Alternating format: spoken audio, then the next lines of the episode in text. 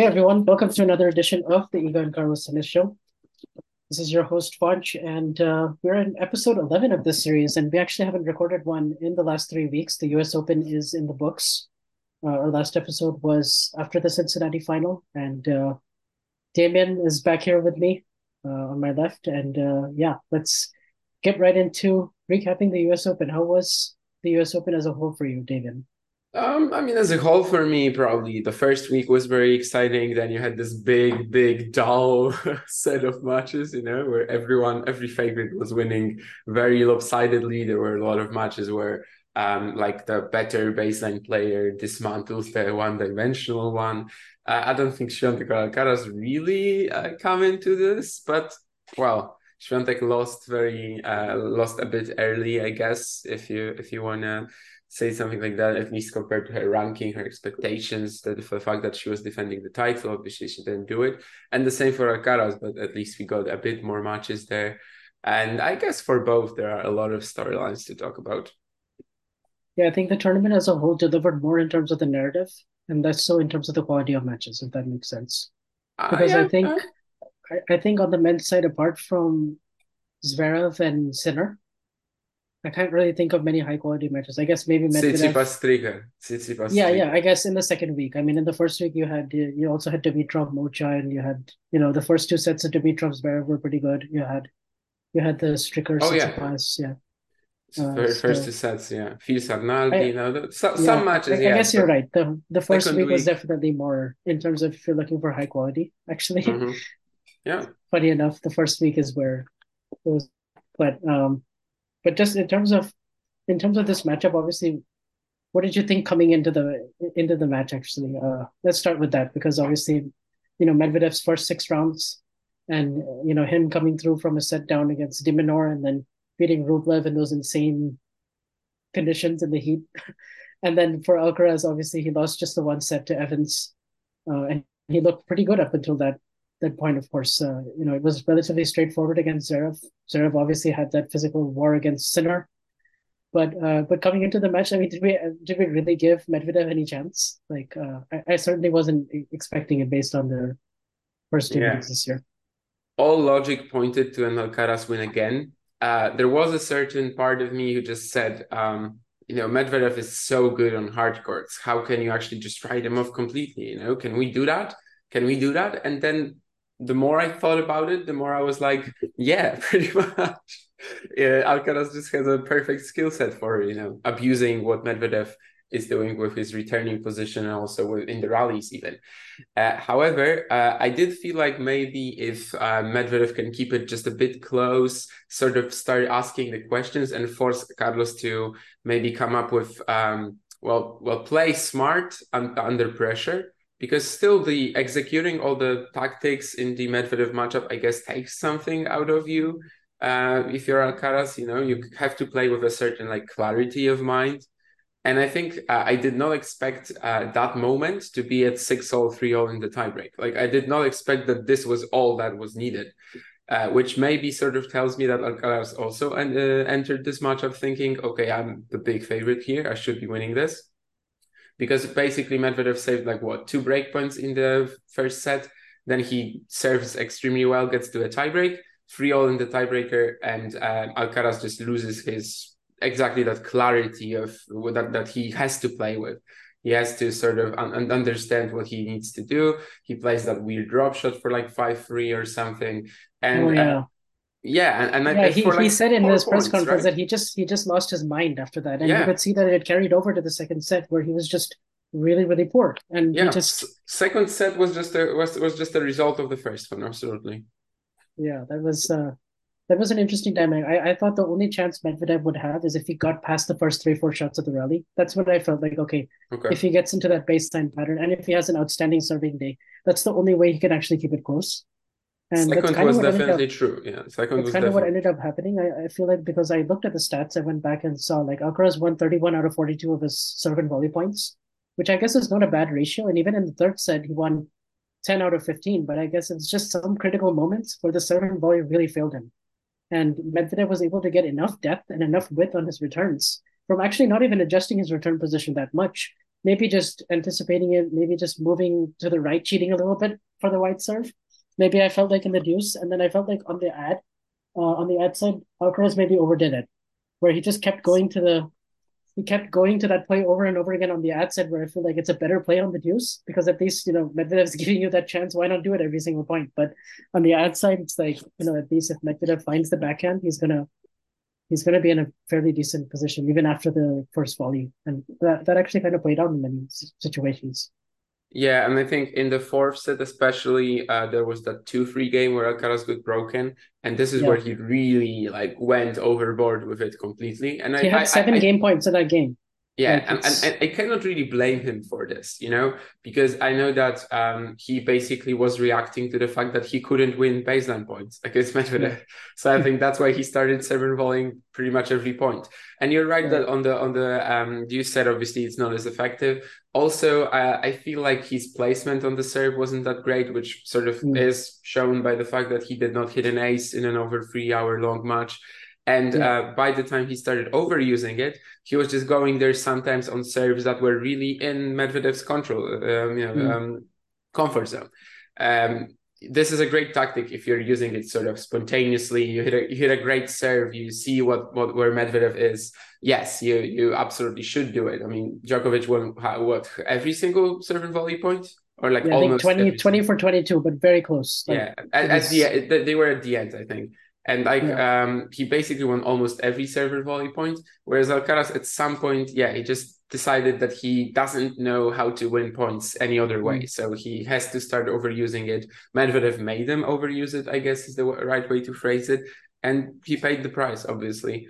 Um, which um, yeah, in that two free game, especially in the fourth, I think was this was very visible that he just has no other option anymore and this this is not working out um, anymore. So so yeah, that was a very surprising matchup for sure.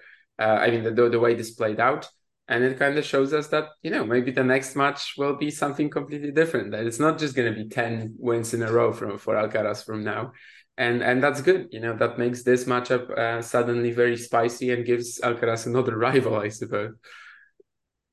Yeah, it's interesting because I mean, obviously Medvedev's favorite major is the U.S. Open, and that's where he's had his most most success. So that's where I thought, you know, he would maybe have like it's not that surprising if you think about it that this is where it's come, but then it is very surprising that he managed to sustain that for three sets. And and I think I don't know about you, but like I, I just I could not think of a better match Medvedev has played. You know, deep into a Grand Slam.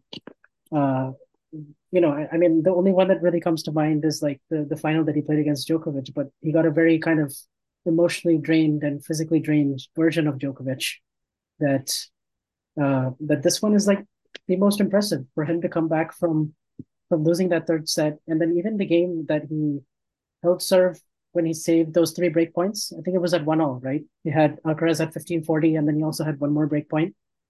And uh, and and then on the third one, Alcaraz hits this uh, backhand drop shot. Medvedev actually covers it, and uh, and then comes up with a really good backhand ball. Right? And uh, actually, in that game, I don't actually think Alcaraz did that much wrong. Um, he missed this one lob. I think that was the first break point. He missed the he missed the lob a little bit long, but it was a good play. And then like the next the next one, you have Medvedev hitting a 125 mile per hour second serve, uh, right into the body, which I guess was this is where I feel like Alcaraz make Medvedev pay enough.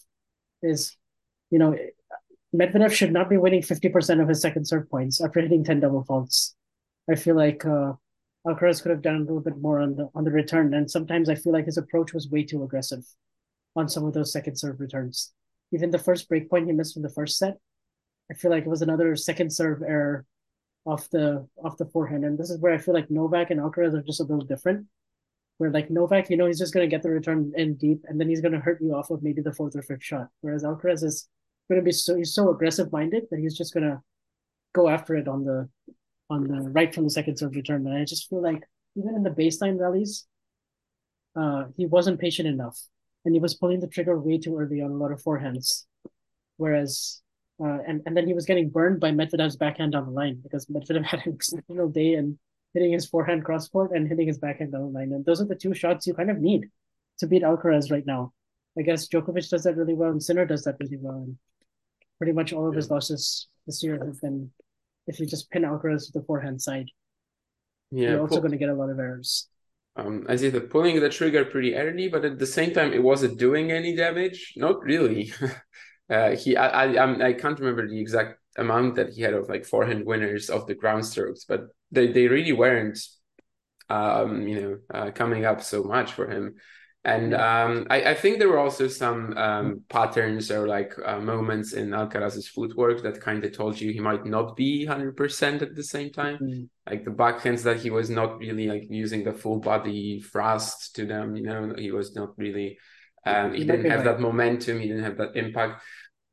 I, I don't know. Like this is this is something that we, yeah, it's, it's it's it's hard to say. This is not science. At some point, I thought that maybe he's just so frustrated that he's not setting up for that shot at all.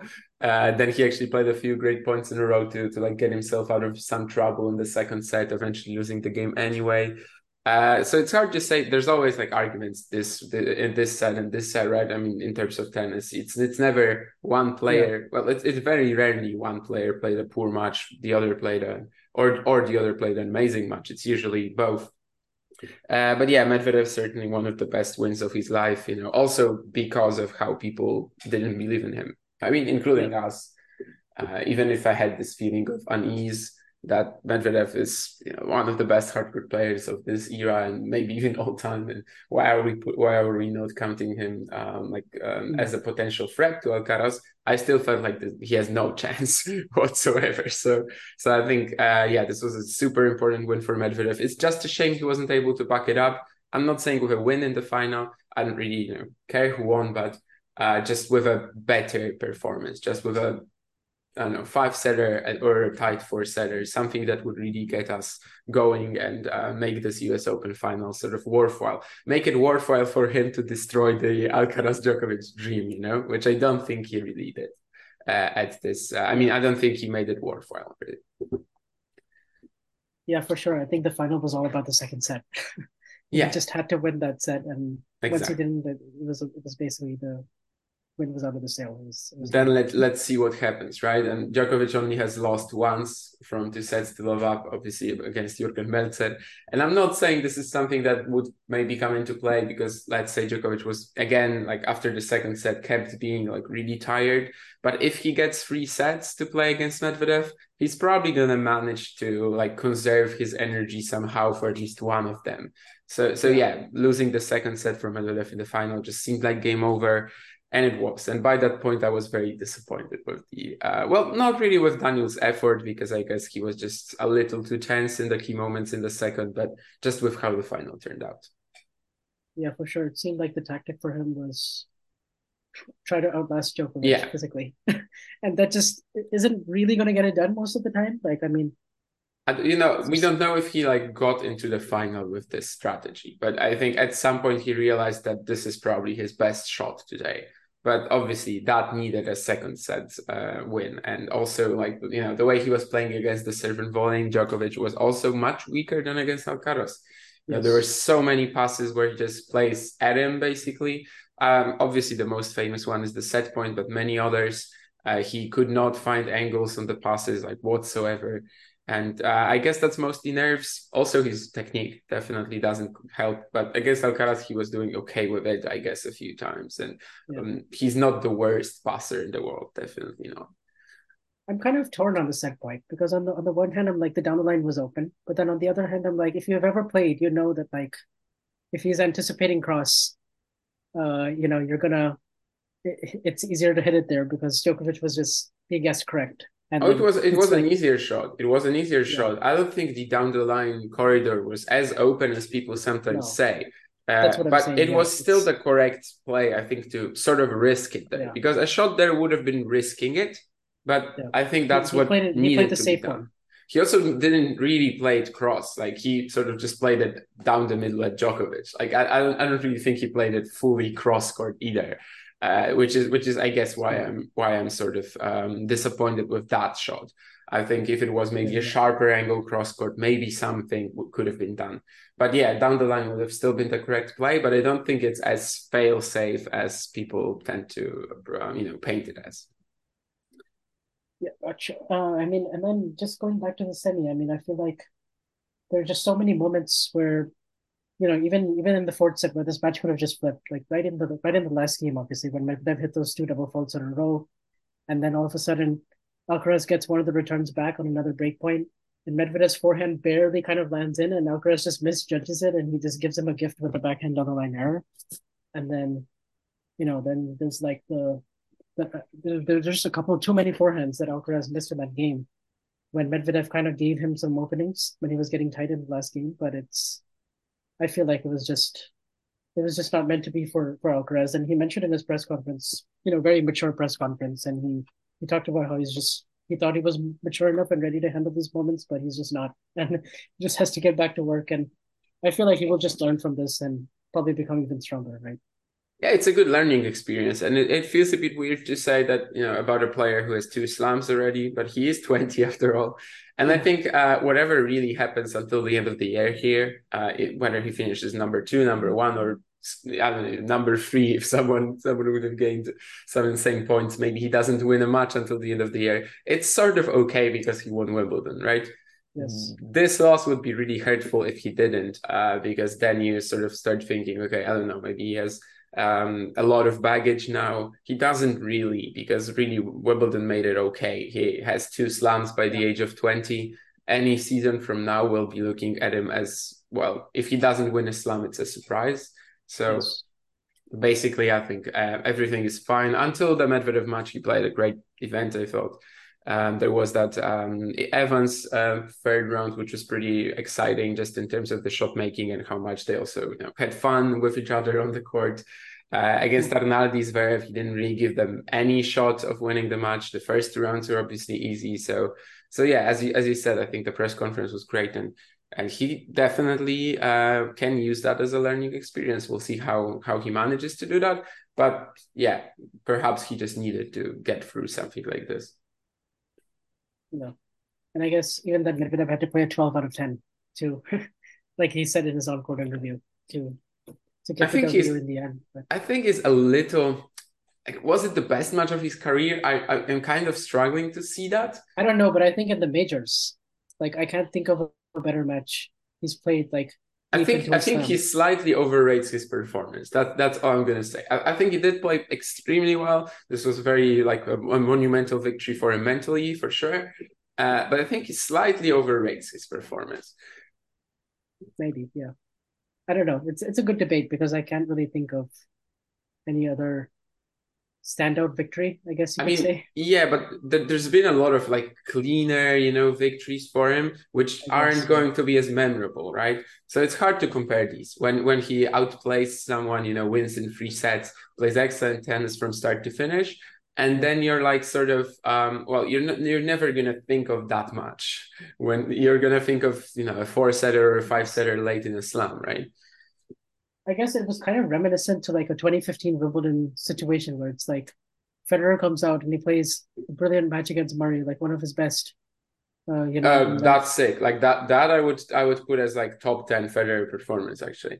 Right, and then and then so everyone comes out expecting like, oh, against Djokovic it's going to play out very similarly, and if he brings that level against Djokovic, you know, but that's not how matchups work, and we yeah. we know how that is, and it's very difficult to play two really all time greats, you know, back to back like that and and have the same result. And I think that they've kind of learned that here.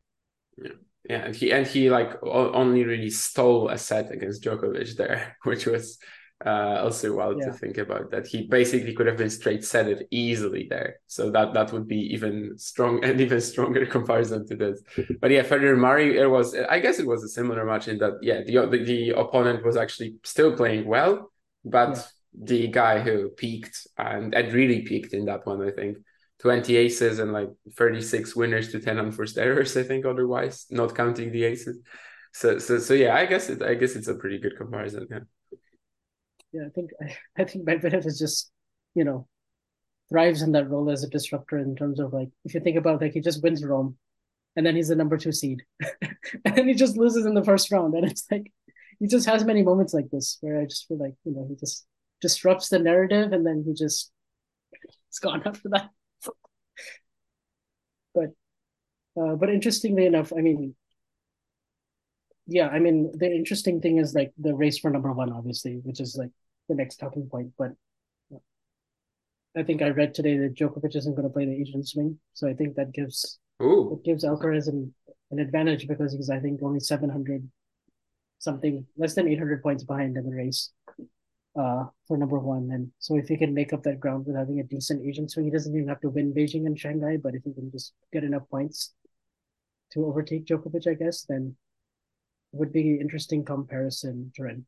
maybe you could have yeah, maybe you could have a nice finish in Turin, uh, which Alcaraz still hasn't played. He still hasn't played in the ATP finals, which I guess will be one of the more interesting parts of his year again. Um, obviously, we've had the slams, we've had some ATP thousand success, but I think playing the ATP finals for the first time will also be uh, quite huge. So that's coming in like uh, two months. Yeah, and I, and I do expect him to have a, a stronger indoor finish uh, than last year. last year, yeah, just because last year he was also struggling physically, and it was right after winning winning his first major, and he played the Davis Cup, and this year he smartly pulled out of that event. So yeah. I think he can rest and you know still have a good good finish. But I, I think it's a good time now to switch over to the women's side. Uh, and I, I mean, just first three matches again for Iga, it's like very routine, just like very very similar to all the other slams.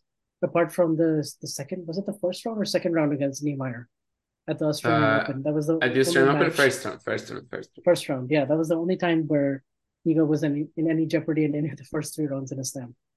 Uh, the rest were all either like bagels, breadsticks, or like you know, I don't think any tie breaks even or any six, any seven fives, apart from that one match.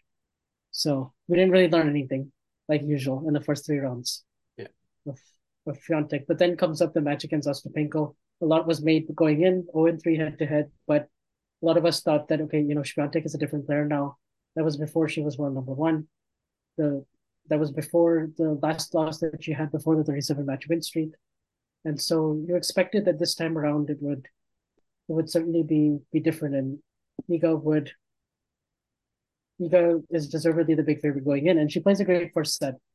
And you know, some moments in the second set too she played decent, but then it all really falls apart for her in that third set. And I think that's what we have to talk about here because it's all it's all went downhill from for about those last eight or nine games, even towards the end of the second set, and then really the the lack of fight in the third set, I would say. Because yes, Ostapenko played tremendous. She took the racket out of Iga's hands, but then Iga was not really able to respond, and Yeah. we had a situation where, you know, it was it was kind of disappointing. I guess you could say from word number one. I hope I'm not being too harsh, but that's what I felt. Yeah, of course, Ostapenko can beat anyone on her day, and she has a 4-0 head-to-head record against Iga. But the previous three matches, I mean, they came before the 37 win streak, which is sort of where we can like put a um, you know a certain um, like key moment in Iga's career and sort of start counting from that sometimes, which uh, made me think that this time, while Ostapenko can absolutely peak and has a, I mean, has a decent matchup for sure against Świątek um, you know, the 3-0 head-to-head is not as important really. And I, I remember um, I, I usually don't do that, but I was actually listening to the pre-match interview with Iga coming onto the court. And I, I think it was Renee Stubbs or someone anyway asking her about um, that head-to-head, you know, a very natural question, like, what are you going to do today? And basically Świątek said that she's uh, she's got she's got a plan. Let's see how it works, but obviously she cannot really uh, you know tell tell that to us now. And then when she entered the court and actually started playing, I never truly felt like she had a big plan, you know. It was to, I guess, to out hit Ostapenko. It was to hit even bigger than her, you know, hit her off the court. Which um I don't know if that was that wise, you know. There was uh, I, I guess it's okay. There's been players like I don't know, Rybakina has an excellent record against Ostapenko, for example. Maybe it's easier for her also because of how she serves you know that's why it's sort of easier to overwhelm her with just her how heavy uh, the shots are. Uh, with Świątek it's not going to be that that easy especially with Ostapenko abusing her second serve. But um, yeah definitely the, the only thing that we can really feel disappointed with is just again the lack of ability to try to change something up. The lack of ability to um, yeah just just mix it up more and change up her strategy force Ostapenko to play something new uh, which she didn't have at all. Yeah, and in the first set, it, once Ostapenko got onto that level where she was just overwhelming Iga, there was no coming back. There was no uh, even like a spark that would tell you, okay, she is she's still in this. She's gonna try something else. There were, I guess, a couple of like short slices that brought Ostapenko forward into the net. I'm not sure how intentional they were. I think I saw like one slice. I don't know if I can. Yeah, I, am not sure how intentional they were, but I think that there were a couple of attempts. They were successful, if memory serves right, too. Maybe that was something to play on. You know, just just mix up the rhythm in the rally uh, maybe force Ostapenko out of her more, most comfortable position, which just like for Świątek, it is definitely the baseline, or like well for Ostapenko, I guess a bit um, in, into the court as well, but definitely not uh, much forward, not not the forecourt. And um, yeah, I, I just feel like the strategy of out hitting Ostapenko was very, very uh, basic, was very uh, optimistic, and was just sort of relying on Ostapenko not having a wonderful day at the office, which he which he certainly did. And as we all know, this was like a perfect Ostapenko in a nutshell run with her then having an abysmal showing against Gauff. yeah. Um like I think there's one key moment in this match where if I look back and I'm like, hmm, maybe this changed things because it was in the second set and Ostapenko was serving at 5-3 and Iga had a break point and she had a second serve and she'd been doing a decent job up until that point, winning second serve points on Ostapenko because yeah. Ostapenko does have one of the weaker second serves on the WTA tour. And then she kind of overthinks the backhand and just like misses it wide. And when I saw that miss, I was like, oh, she's not gonna win today. Mm. Just because like it was it was perfectly central, like there to be attacked and the down the line was open, and she chose to go cross court on the return, and she just missed it wide. It was the wide miss that just made me think, oh, yeah, this is uh, this is gonna be tough. Um, yeah, um, there, there's also that this thing that um, I mean, you, when you would think about like the best movers on the WTA tour, who would you currently name? Like Świątek, Gauff, I guess yeah. that that's the main two answers. And I think this event sort of made it clear that uh, while maybe you know the sliding for you guys is much stronger, but in terms of like pure speed, you know the way Gauff was able to play play Ostapenko one more, uh, make Ostapenko play one more ball in the quarters. Świątek does not really have that. I'm not really saying she should. This this this isn't like her natural playstyle at all. But that's why you know just when Ostapenko got onto that level, she wasn't really able to out hit her and she wasn't able to make her play enough either. Um, we, we've said it a few times, but maybe this is really where uh, Świątek would have to think about and her team would have to start thinking about introducing some of the variety that she used to have in her game, you know, at least something to maybe um, not rely on consistently but at least something to uh, potentially look for if there's trouble. Uh, actually, this was really accidental, but I uh, watched. Um, it showed up in my YouTube notifications, I think, and I watched some highlights from Iga's Roland Garros 2020 run, and uh, I have to say, I, I, her playstyle was a lot more exciting to me back then. Um, I, yeah, yeah I mean the, the, drop shots that she was playing against Halep, for example, uh, I was really like watching this, you know, on the edge of my seat, even though it's a replay from three years ago. Uh, I'm not saying this is how she should play all the time. Of course, this was also more effective on clay, uh, but it's good to have more tools in your repertoire. They sort of made Iga this machine that is really like one dimensional and and just thinks about coming out there and destroying every ball, basically ball bashing at some points. And um, it's working, obviously. She is the world number two. She's won a slam this year. Uh, but I, I am kind of kind of starting starting to doubt uh, whether, especially at other slams that Roland Garros, she's gonna like keep having enormous success if something doesn't change. You know, this year sort of tells us as much. She loses to Rybakina, she loses to Ostapenko, some of the big, biggest hitters in the game, which is where a strategy of just blowing the opponent off the court could be um, troubling. Obviously, second serve is still a weakness. I don't think I don't really care about her first serve. I think she's gotten it to a point where it's acceptable for sure. Um, I, I don't really understand that criticism, but second serve for sure still. And against, um, of course, against Svitolina at Wimbledon, she sort of loses against a good counter puncher who had an aggressive mindset on the day as well.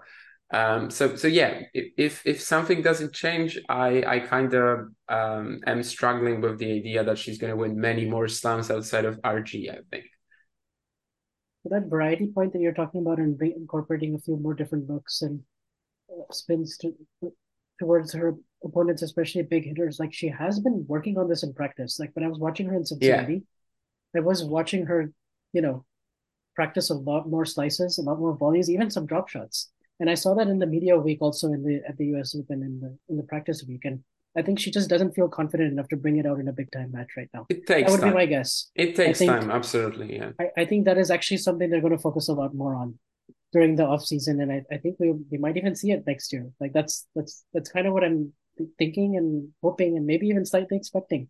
But yeah, that's good. I mean, that's exactly what I want, basically. Uh, and I think they, they have been sort of responsive, right? The Świątek team to to what's happening. Uh, I know there was a point in 2022 when everyone was saying uh, like they're not reacting to the fact that everyone is crushing the return against Iga. But at some point, you know, with time, the serve improved for sure. With some, at, with time, as you said, uh, I heard this about uh, practicing. I didn't actually see it, but I heard that in practice they were uh, trying to sort of change things up. Uh, a, a, famous Polish commentator said something like, um, "You know, it, it's stupid because how do you then expect them expect her to play this in matches?" Which is what you said, uh, right? That um, yeah. it just takes time to introduce it, it takes time matches. to have the confidence to yes be able to pull that out, especially on big points. Like I just wouldn't expect it to come like immediately. They've just started working on it as well. Yeah, exactly. Yeah, I, am not expecting it to be tomorrow either. I'm just expecting it to be, you know, at, at, at some point in the future. And uh, I think, you know, they, they kind of had to at some point realize that they sort of have to look for something. Yeah. Yeah. I, I mean, after all, this coach coached Iga Radwanska, so obviously, like, there has to be some, there has to be some, you know, some of that in her game. I, I think at some point, like, yeah, uh, there is a fun argument that someone uh, made to me. Um, I can't remember who it was. Um, I'm thinking could have even been my dad, but I'm not sure. uh, but basically, uh, someone told me that uh, you know Wiktorowski worked with Radwanska for so many years, and he's sort of trying to make the entire Radwanska with Świątek.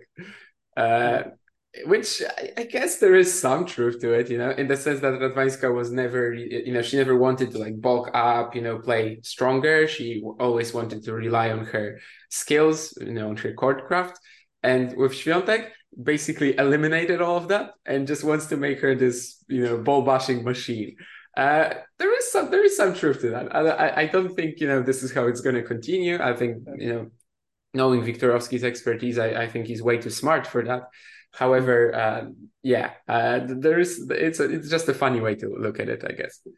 Yeah, I think, and also while that third serve was going on, while we saw Iga panic a little bit, I think yeah, that first serve that you're talking about that that actually was there still in the first couple of sets. Like I feel like mm-hmm. you know she was hitting her spots decently well, where she wasn't getting totally crushed on the first ball, but then in the third set, like her her percentage kind of stayed the same, but she just wasn't hitting those spots anymore. She was just kind of just getting it in and her first serve was getting crushed. She only won three out of thirteen points in the second set, uh, in the third set. On, you know, at, at, that point, I think once she lost the break, it just, you know, the result. She lost all four, all four service games, right?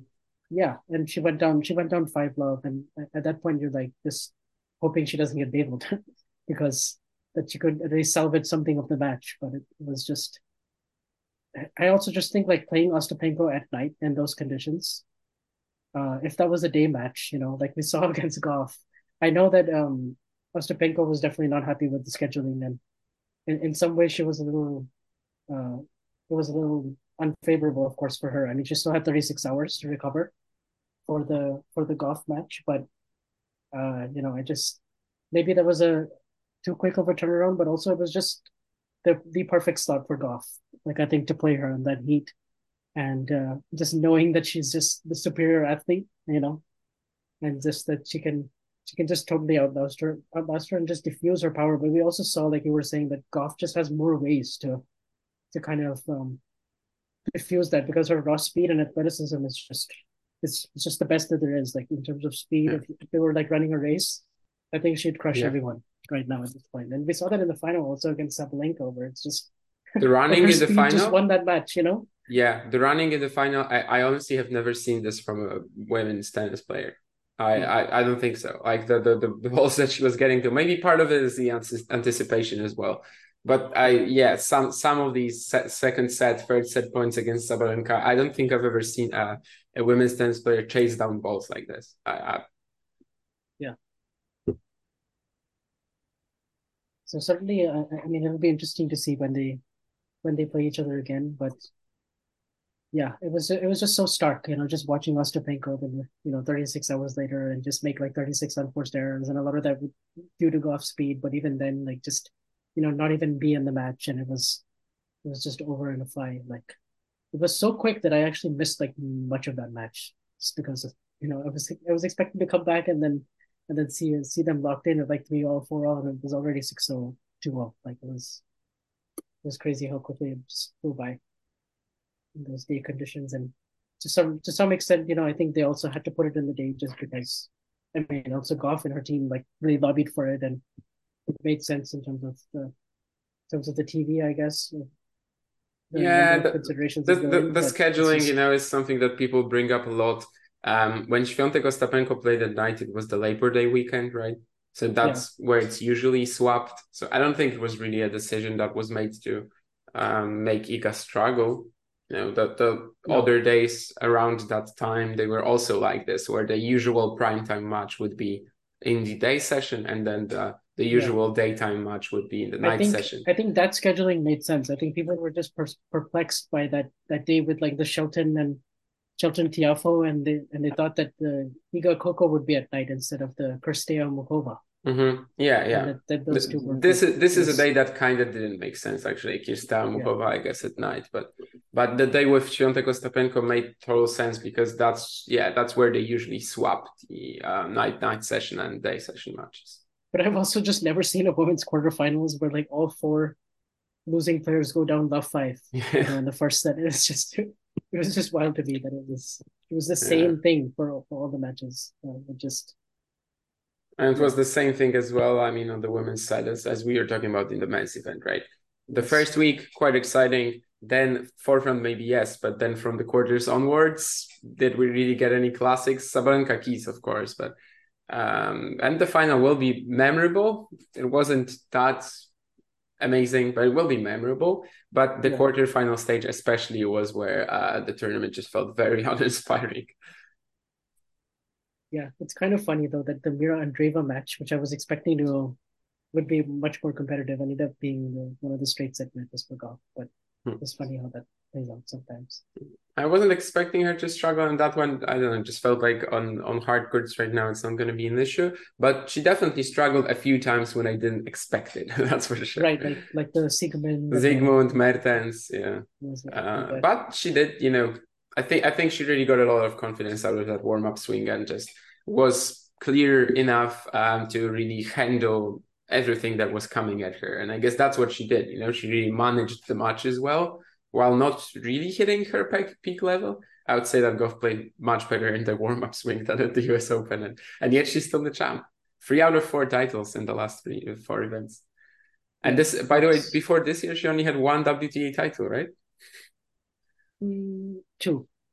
Oh, two. Two uh, before this year, yeah. yeah. I think 2021 she won one on clay in Parma, and then I think yeah. 20, 2019 in Linz. Actually, there she was a lucky loser, but Oh, 19. Uh, yeah, I forgot about Linz. Yeah, yeah, right. I was only thinking about that clay one, but that's Sakkari that only has one, uh, right, on clay, and, and Gauff had, Gauff had two.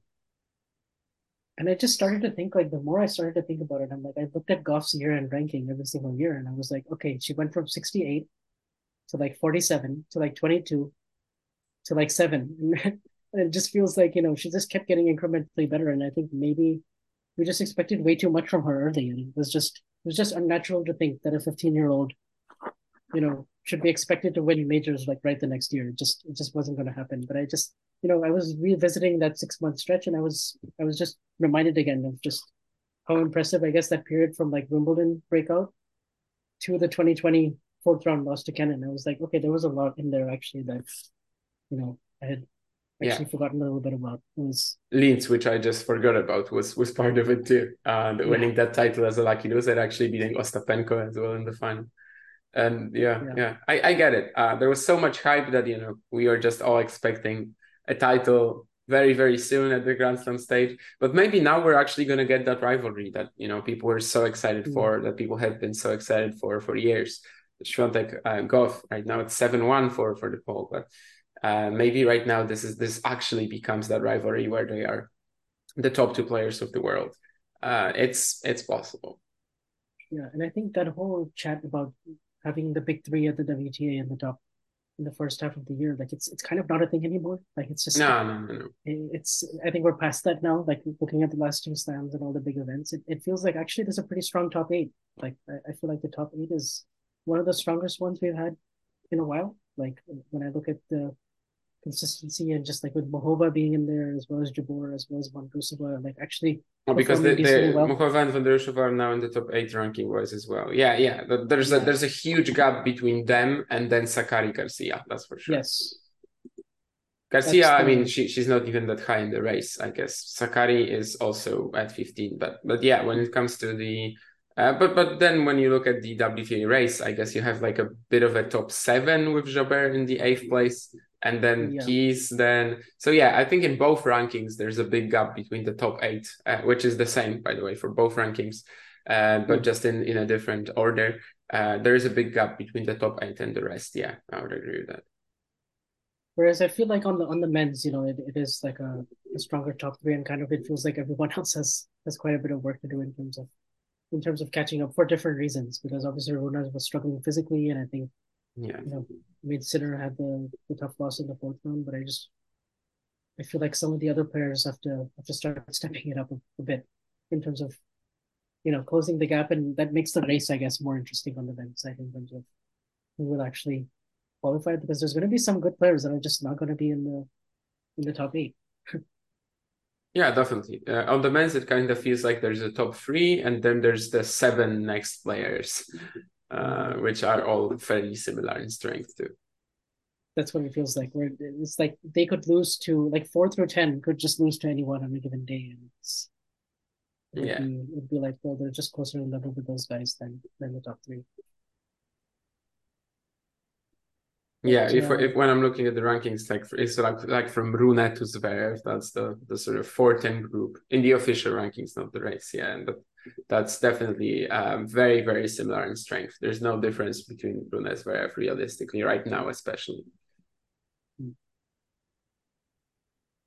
Yeah, and so I, I mean that that about does it. I think for this episode of the Iga and Carlos Tennis Show. Anything else, kind of U.S. Open related, big picture related that you wanted to touch on? Mm. Not really. I mean, uh, she Świątek also lost lost the number one ranking, which I guess we need to talk about. Oh, we didn't even mention that. Yeah, yeah. we didn't even mention that. Uh, I just realized. Um, Aryna Sabalenka will be the new number one player. I guess yeah. if we if you ask me before the U.S. Open, you know, who's the best player of the year, I maybe would have said Sabalenka, but it would have been a consideration. Right mm. now, that's not really a thing anymore, probably. Which is which is a bit weird that you know only one event and one that she didn't even win uh, does it, but you know she has a she has a lead in the WTA race of like what seven hundred or something points. No, no, no, not seven hundred. More, more 11, 11, 1100. That's Alcaraz that has um, seven hundred deficit to Djokovic. So eleven hundred. Almost another parallel. Almost. Almost another parallel. Yeah, four hundred points Not away. Quite, I don't know if, if if if this is really a goal that Świątek should care that much about, you know, to, to reach the number one ranking by the end of the year. It would be cool, definitely. There is still a possibility for that. She's playing Guadalajara, which she wasn't last year. There could be a lot of points lying around there. We'll see how she handles the conditions at the WTA finals two years ago. Uh, not her best event, but this was also before that, you know, threshold, before that that uh, 37 win streak, I guess and uh, oh, she was she was also struggling like mentally there, right? So so I, am not saying this is going to be uh, again pretty poor for her or something. So yeah, there's there's still a lot to play for, definitely in that. Uh, and Sabalenka is dropping to 2,000 points at the Australian Open, but it would definitely be best for Świątek to like not look at it all that much, which I guess is also part of like her statement, right, that she put out after the US Open, yeah, about like not trying not to defend, but maybe rather to conquer from now on, to to to win titles rather than to defend them, which uh, you know mindset wise obviously is the right um, is the right sort of um, idea. It's just whether she will be able to like implement it and truly have it in her. Uh, that's that's up to her, really. Yeah, and I think she's she's kind of better suited in this role, maybe as you know, finally having to chase because after being number one for seventy five weeks, I, I think it was just at some point the streak was gonna was gonna end, and it's just now it's it's up to her to kind of get it back, and she has a chance of doing it. So, I think, uh, but but in terms of her schedule, like we don't expect that she'll play the Asian swing, right?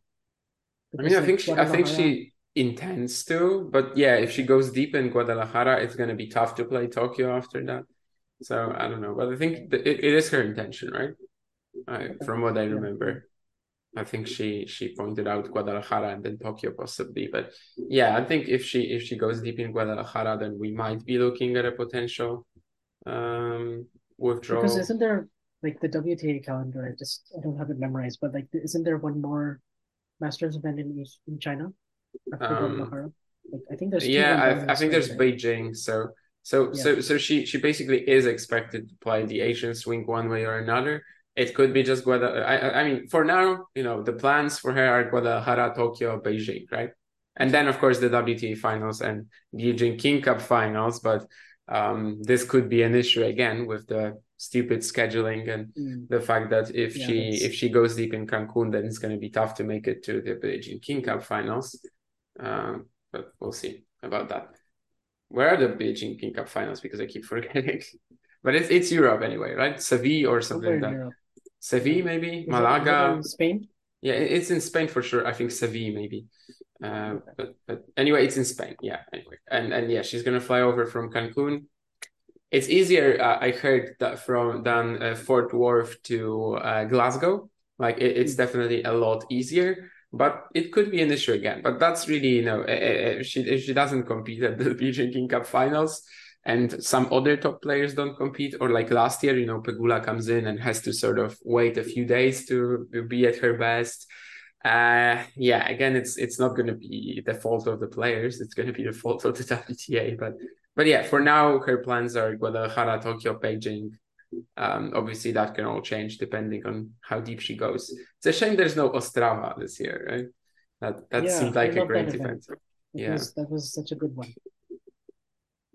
And she's not playing in San Diego, which you're probably uh, not too thrilled about. But uh, that that would have been tough. I still, tough I still her, see so. her. I, I, see her posters everywhere from from last year, like on the surfboard. And okay. I was actually speaking to Ons today, and she she mentioned actually watching Iga win that last year and thinking I want to, I want, I want that surfboard, and that's her motivation as the number one seed this year. Yeah, and so, and it's I guess it's a bit of a question like is it worth it to hold the WTA 500 right after the US Open? But looking at the field, it seems like it actually so is. I was I was I was talking to some people in the room today, and they were saying that they're, they're planning on having this WTA 500 in San Diego the week before Indian Wells, which makes so much mm-hmm. sense, and it would, it would make the field a lot stronger. And actually, the field is not so bad this year considering it's the week after. Like it's yeah, it, it, it's, it's, definitely better top, than I would expect. Yeah, like nine of the top twenty is better than I would have thought.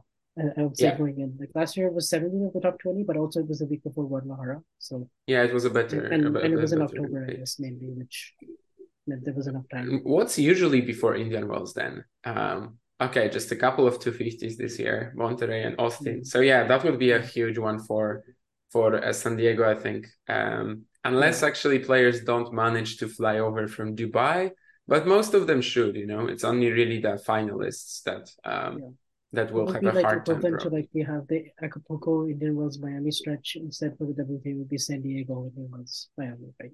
Yeah, and I guess Dubai or, or Doha actually next year is is non-mandatory as well, so some players could just skip it too. I don't know, but yeah, um, sounds interesting for them to to, to change the date to that. Uh, after the US Open, as you said, I I would expect a weaker field than it is actually. But uh, but yeah, I think uh, we covered pretty much all we had to. Świątek Alcaraz really did as well as big picture for the US Open, and we actually hit on a number of other players too. So I think this was a pretty productive episode, and we'll definitely be, be back with more. But, but thanks as always, Damien, for, for joining me. Thank you. And shout out to Vansh because he was really exhausted and really wanted to go to sleep. But I forced him to do it. And I think he did uh, still extremely well. I don't think he really noticed that at, uh, at the recording. Yeah, I think it just shows that tennis gets uh, is once you get the adrenaline going and you have tennis, then it's it's actually hard to fall asleep. Yeah. But uh, yeah, so you know, leave us a review on iTunes. That's always really helpful in terms of the podcast, and you know, share it with your friends. Tell everyone you know is interested, and just uh, yeah, keep staying in tuned and check out the the Twitter page as well. And uh, yeah, and you know, you know the rest. So with that, I guess we'll we'll see you next time.